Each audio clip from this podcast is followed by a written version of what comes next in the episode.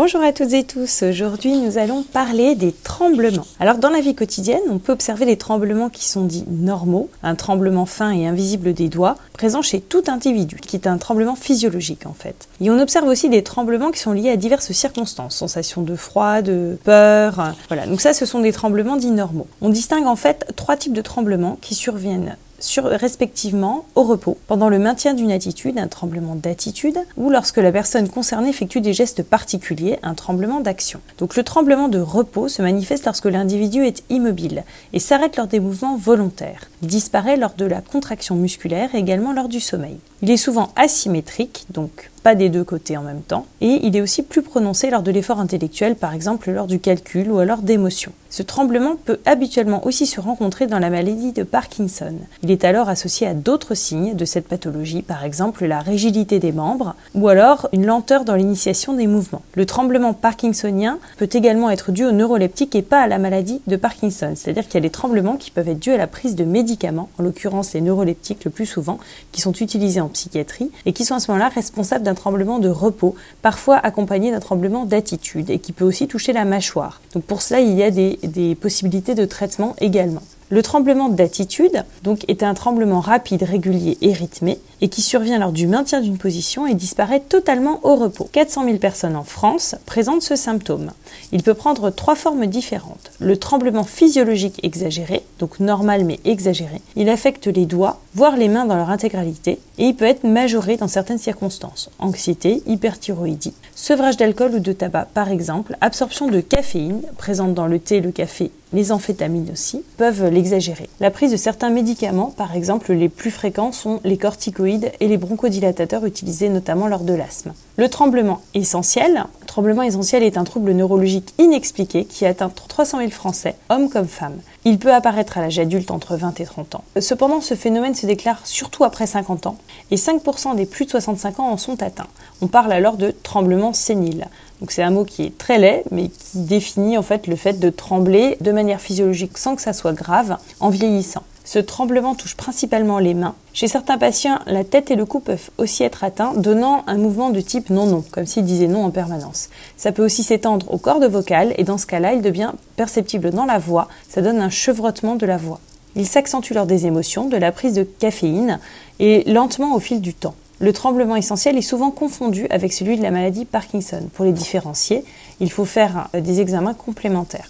Enfin, troisième type de tremblement, le tremblement orthostatique primaire. C'est un tremblement orthostatique qui est un mouvement anormal rare de cause inconnue qui se rencontre plus fréquemment chez les femmes à partir de 50 à 60 ans. Donc ça reste quelque chose de rare. Ce tremblement atteint les membres inférieurs. Il provoque une sensation d'instabilité avec euh, notamment une impression de chute au niveau du tronc, mais sans qu'il y ait de chute. Il diminue lors de la marche et l'appuie sur un objet. C'est un tremblement en fait qui est invisible à l'œil nu car il est très rapide et de faible amplitude. Que faire lorsqu'on présente un tremblement qui apparaît brutalement ou alors lorsque euh, effectivement on est gêné par un tremblement au quotidien? Dans ce cas-là, il faut consulter son médecin généraliste qui éventuellement vous orientera euh, vers un neurologue s'il y a besoin de faire des examens complémentaires.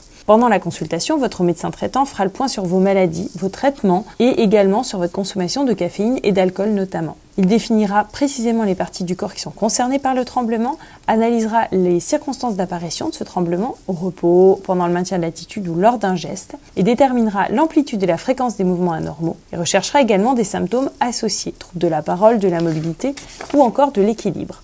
Si besoin, il prescrira des examens complémentaires par exemple une prise de sang, un scanner ou une IRM du cerveau, une scintigraphie, un électromyogramme.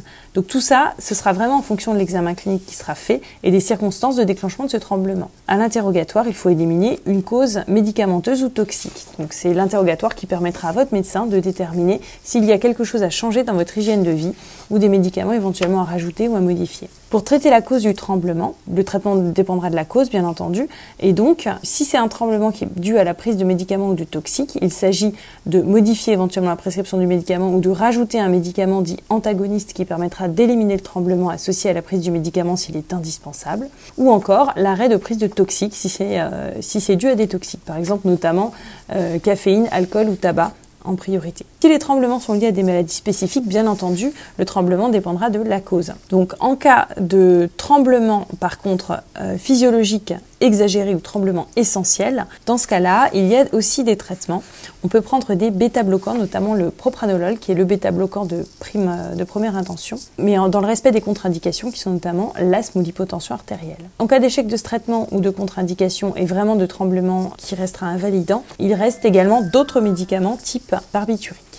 Si le tremblement est localisé et très invalidant, le médecin peut prescrire des injections de toxines botuliques. Mais ça, c'est vraiment si c'est quelque chose de extrêmement euh, invalidant. En cas de euh, tremblement orthostatique primaire, donc qui est, on le rappelle, encore très rare, il existe également des médicaments, notamment les benzodiazépines, qui peuvent être actifs ou les antiépileptiques. Enfin, en cas de tremblement qui est vraiment très invalidant et qui rebelle au traitement, on peut prescrire, notamment dans la maladie de Parkinson, un traitement chirurgical avec une stimulation profonde qui consiste en des électrodes qui sont mises à l'intérieur du cerveau, avec un boîtier de stimulation qui est implanté dans la peau au niveau de la, poitrine ou de l'abdomen. Voilà, donc j'espère que cette chronique sur les tremblements vous aura permis d'en savoir plus et je vous souhaite une très bonne journée.